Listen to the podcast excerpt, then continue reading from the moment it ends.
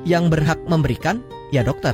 Eh, tepatnya bahkan psikiater. Iya, iya. Yang bisa mendiagnosis itu siapa sih kan yang ahlinya ya. Iya, iya. Yang belajar itu bertahun-tahun mengerti oh ini anxiety disorder or ya ini anxious normal aja semua orang Iya, kan iya. akan cemas ya. Iya, ada ada masa-masanya. Ada masa-masa cemas. Disko, diskusi psikologi.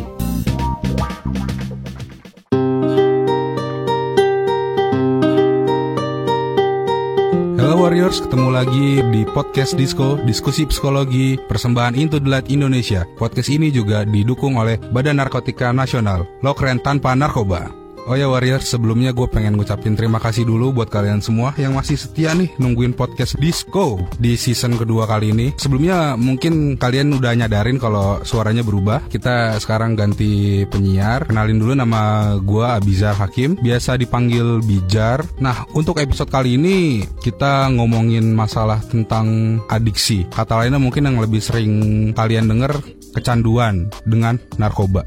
Untuk ngobrol-ngobrol masalah tentang adiksi narkoba dan efeknya terhadap kesehatan mental, kesehatan jiwa. Hari ini gue bareng Dr. Jimmy Ardian. Halo dok, apa kabar? Halo Mas Bijar, sehat? Jadi Dr. Jimmy ini adalah spesialis Kedokteran dokter- jiwa. Kedokteran jiwa. Iya. Gini dok, ngomong-ngomongin narkoba ya kita semua tahulah apa itu narkoba. Banyak bentuknya. Nah sebenarnya tuh apa sih efek dari narkoba ini sampai-sampai jangan sampai deh kita mencoba lah gitu istilahnya barang ini gitu loh.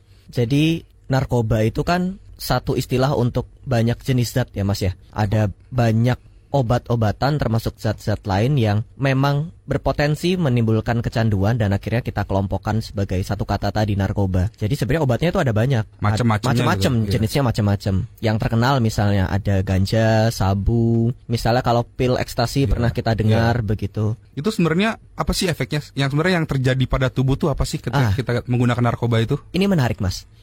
Jadi banyak memang jenisnya, tapi ada ada kesamaan efek yang dihasilkan. Beberapa zat itu menimbulkan tidak hanya terjadi secara perasaan, tapi sebenarnya yang jika kita telisik lebih jauh, memang sudah ada perubahan struktur di otak ketika kita secara konsisten, secara berkelanjutan gitu menggunakan obat-obatan narkoba ini. Tapi yang pasti memang ada perubahan struktur di otak setelah penggunaan jangka panjang. Ngomong-ngomong yang masalah di otak itu, saya sempat baca juga tuh dok di internet ya di apa sumber-sumber yang bisa terpercaya. Katanya kan di otak itu ada saraf-saraf yang menghubungkan ke hormon-hormon kayak sorotinin, Hmm, serotonin, adrenalin, gitu-gitu kan. Dan itu katanya efek narkoba itu menggantikan RA fungsi dari hormon itu. Iya iya, yang paling terkenal itu adalah dopamin. Beberapa zat narkoba ini ketika kita konsumsi itu menghasilkan produk dopamin. Iya. Problemnya adalah pada pemakaian ini area otak yang harusnya memproduksi dopamin jadi Tergantikan jadi dan tergantikan. mematikan fungsi otak yang sebelumnya. Ah, yang harusnya dia memproduksi dopamin misalnya satu mili- mililiter. Iya. Sebenarnya satuannya bukan mililiter sih, tapi biar Iya, iya. biar kita nyambung aja ya. Iya. Misalnya harusnya satu mililiter, tapi karena kita pakai nar- si narkoba ini, akhirnya otak jadi nggak memproduksi lagi atau ha- hanya memproduksi sepersepuluhnya misalnya. Dan kita butuh zat ini lagi Iya. untuk memproduksi dopamin yang sebenarnya bisa diproduksi sendiri. Dan mungkin itu juga kenapa orang yang sudah terkena adiksi membutuhkan lebih dan lebih gitu ya. Betul. Biasanya kalau seseorang sudah terdiagnosis dengan kecanduan atau Hmm. dengan adiksi, dia memang membutuhkan zat dengan jumlah yang lebih untuk Iya. menghasilkan efek yang serupa. Ya itulah sifatnya adiksi. Bedakan dengan begini. Kalau seseorang makan nasi gitu Iya, ya, Mas. iya. Kan kita makan nasi setiap hari. Iya. Tapi itu kan bukan kecanduan ya. Iya, kebutuhan. Itu kebutuhan. Iya. Atau kita minum air. Iya. Minum air kan setiap hari, tapi ya itu kebutuhan bukan kecanduan. Nah, yang kecanduan ini biasanya terjadi peningkatan jumlah. Kalau nasi Kayak terjadi kopi, kayak kopi. Ah, kayak kopi. Kalau nasi kan jumlahnya nggak bertambah kecuali kita lagi lapar ya. iya. Atau air gitu, kecuali kita haus dia nggak bertambah. Tapi kalaupun bertambah dia akan kembali ke Hmm. level biasanya. Nah, kalau terdiagnosis oleh kecanduan ini, Hmm. biasanya trennya akan terus-menerus naik, nggak turun. Bahkan ada kecenderungan kita untuk, ya saya tahu ini adiksi, saya pengen menghentikan tapi nggak bisa Iya. karena kebutuhan untuk naik ini terus tadi. Nah, eh, gimana sih dok narkoba tuh bisa mempengaruhi kesehatan mental seseorang gitu loh? Narkoba itu tadi kan penjelasannya jenisnya Iya, banyak ya. iya. Ada narkotika, ada psikotropika. Narkotika itu sebenarnya yang berasal dari tumbuhan sintetik atau enggak eh, sintetik. Ada yang tumbuhan, ada yang sintetis. Ah, ada yang tumbuhan, ada yang sintetis gitu maksudnya.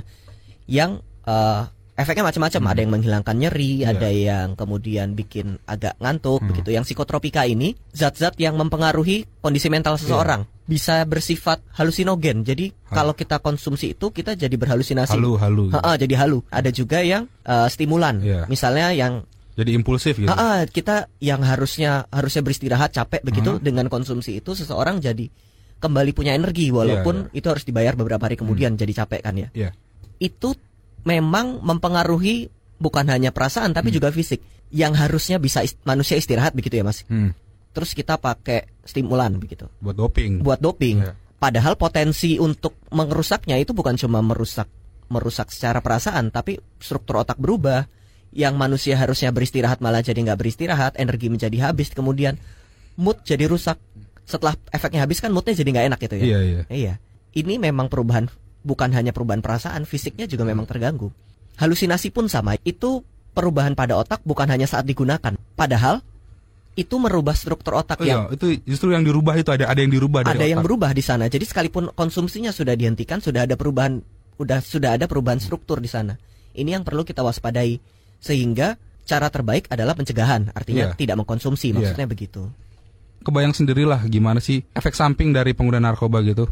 Oh ya, gue juga mau ngingetin saya lagi nih, kalau podcast kita kali ini didukung oleh Badan Narkotika Nasional, lo keren tanpa narkoba.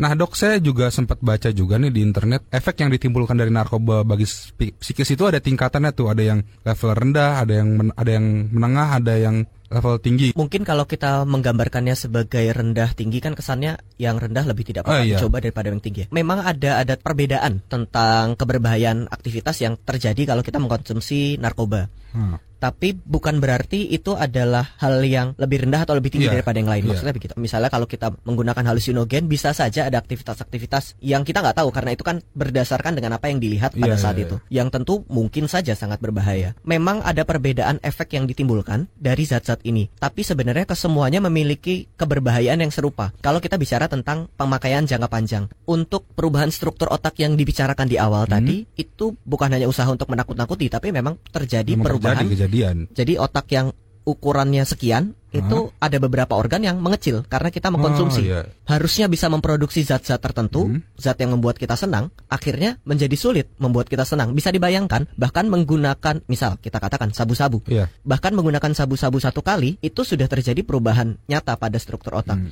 Akibatnya adalah kita nyoba sekali menderitanya seumur hidup buat diri pribadi loh. Hmm. Kan rugi kita ya. Iya, iya. Kalau kita bicara jangka panjang sebenarnya kita lebih menderita karena menggunakan ketimbang misalnya kalau orang capek ya istirahat Iya, iya, misalnya. benar-benar. ya beristirahat lah. Karena kalau kita bicara tentang struktur otak kan nggak kelihatan ya. Iya, iya. Kalau orang jatuh berdarah gitu kelihatan, orang langsung menghindari ya. Jangan kan kelihatan, mungkin kita rasain aja enggak gitu ya. Eh, eh, tidak terlintas di pikiran kita bahwa di jangka panjang sebenarnya kita yang sedang menderita karena penggunaan Ah. hari ini. Iya, iya. Karena keputusan yang kita ambil hari Iya. ini bisa jadi 20-30 tahun ke depan ada penderitaan yang harus kita tanggung. Iya. Itu menurut saya tidak tidak layak untuk dikorbankan sih. Iya sih. Terus sebenarnya bagaimana dari kerusakan otak itu sampai merubah perilaku, tingkah laku, kegiatan orang-orang tuh sebenarnya bagaimana sih dok? Ini pertanyaan menarik, Mas. Jarang dipahami bahwa tubuh dan jiwa itu sebenarnya bukan dua hal yang terpisah 100%. Iya, Kita menganggap ya udah ini perasaan, otak ya lain lagi gitu. Otak Iya, untuk iya. berpikir begitu. Padahal kenyataannya kita merasa, kita berpikir itu ya adanya di otak. Mungkin pernah kita lihat orang dengan stroke misalnya. Hmm, hmm.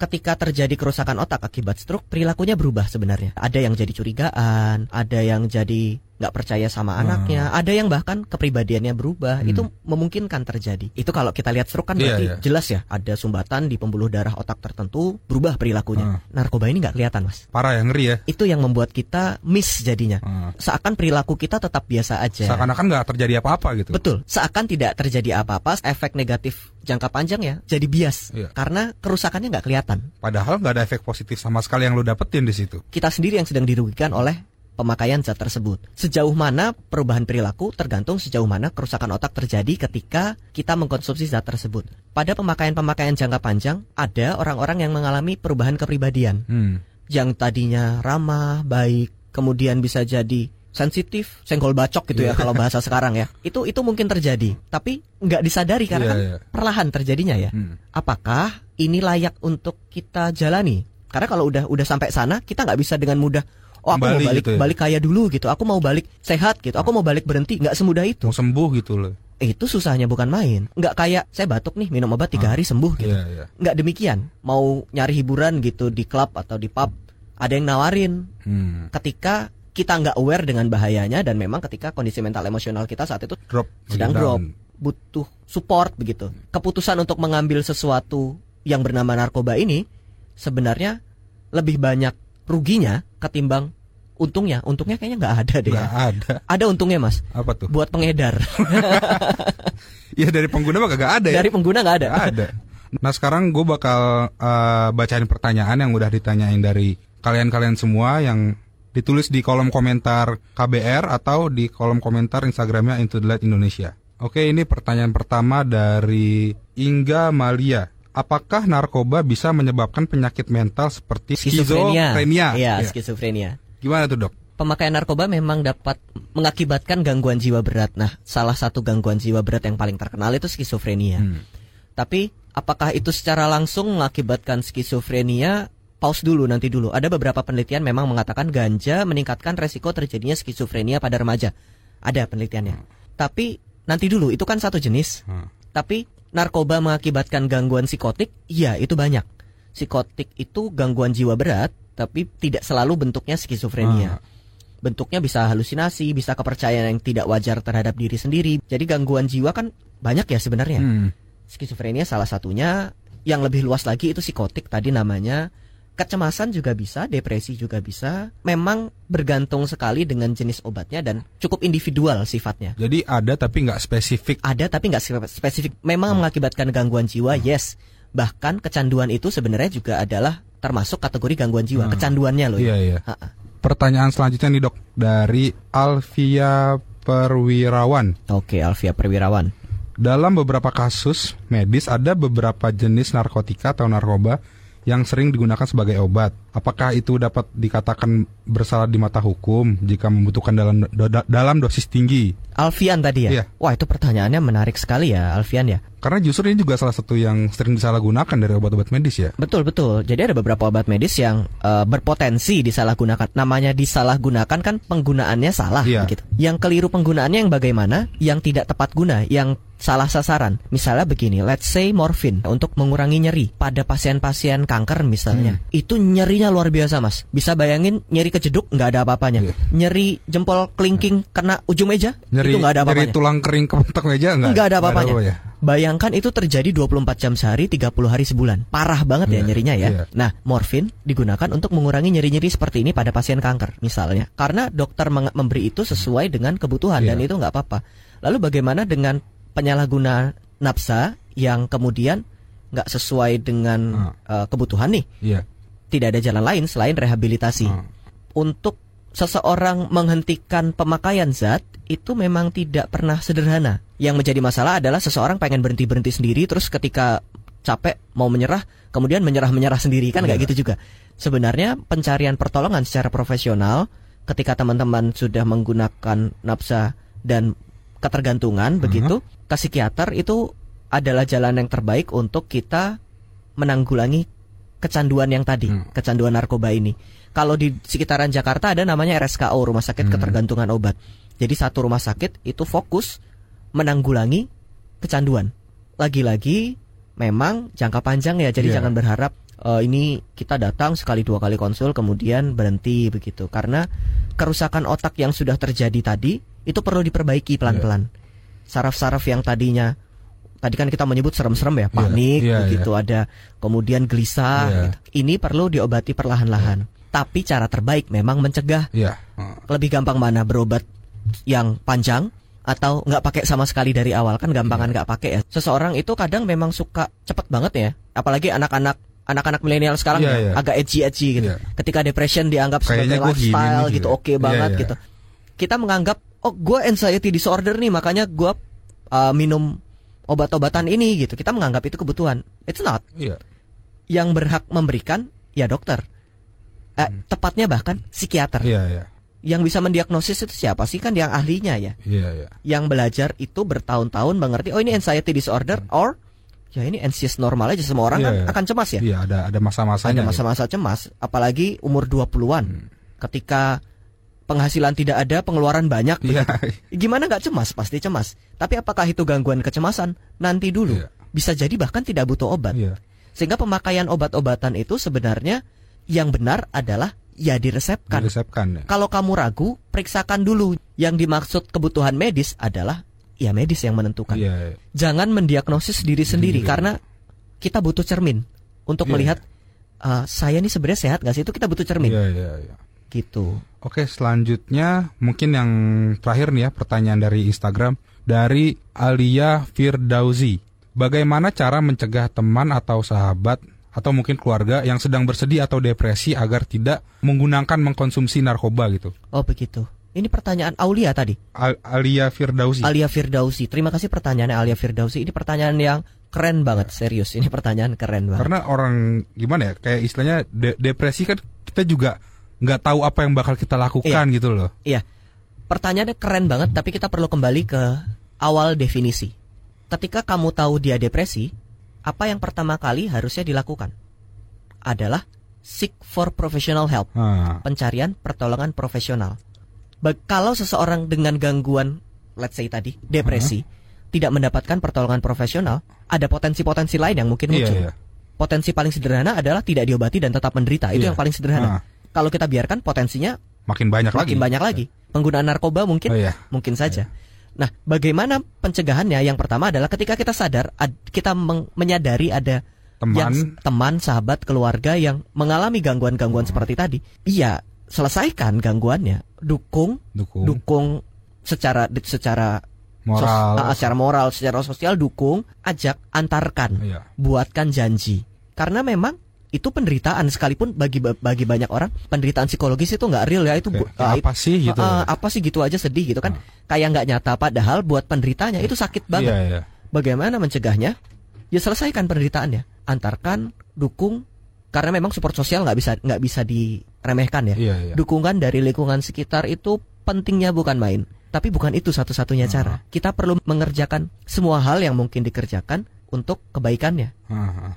Nggak cuma nyuruh eh, ayo kamu bersyukur gitu ya nggak cuma gitu aja. Atau ayo cuma dukung secara sosial ya nggak nggak Nggak bisa, semua. nggak- atau ah. bahkan ya ke profesional aja kita nggak usah Nggak bisa dukung. juga ya? itu juga nggak Ah. bisa. Harus semuanya dilakukan secara bersamaan. semuanya dilakukan secara bersamaan. Ya dukung ya tolong ya perhatikan ya dengarkan ya dorong ke profesional antar ajak semuanya. Salah satunya agar yang menderita tadi tidak menggunakan nafsa. Iya, ti- begitu. tidak tidak melakukan hal-hal yang memang seharusnya tidak kita inginkan lah ya Ah, gitu. melakukan hal yang pada kepanjangan ya pada masa depan akan merugikan dia Iya, sendiri sebenarnya Itu dia. Nah, ini terakhir nih Dok di episode kali ini, bagaimana agar kita tidak menggunakan narkoba itu sendiri? Bagaimana sih cara hidup sehat tanpa narkoba gitu, Dok? Sebenarnya pertanyaan dan jawabannya itu ada di satu kalimat yang sama tadi. Bagaimana hidup sehat tanpa narkoba? Iya. Ya tanpa narkoba berarti. ya. ya, ya juga sih. hidup sehat ya memang tanpa, narkoba. Bagaimana hidup sehat tanpa narkoba? Yang paling baik adalah tanpa narkoba. Iya. Kalau belum menggunakan, jangan menggunakan, jangan pernah coba. Kalau sudah menggunakan, sama. Tujuannya adalah jangan menggunakan lagi. Caranya cari pertolongan. Oke deh. Oke. Nah, jadi gitu aja uh, Warriors buat episode kali ini. Uh, terima kasih juga Dokter Jimmy atas waktunya yang sudah Oke, disediakan. terima kasih Mas. Uh, ada ini ada ini nggak dok? Uh, mungkin Instagram atau kegiatan-kegiatan Dokter Jimmy ke depannya gitu? Uh, Instagram saya @jmiardian, Twitter juga sama. Boleh langsung di follow aja. YouTube-nya juga sama. Kadang membagikan hal yang bermanfaat, kadang cuma meme aja. Kadang ngeprank nggak? enggak, enggak, saya enggak ngeprank. nah, jadi dengerin terus podcast Disco, diskusi psikologi bersama Into the Light Indonesia, didukung oleh Badan Narkotika Nasional, lo keren tanpa narkoba. Nantikan terus episode-episode berikutnya di kbrprime.id. Terima kasih. Disko, diskusi psikologi.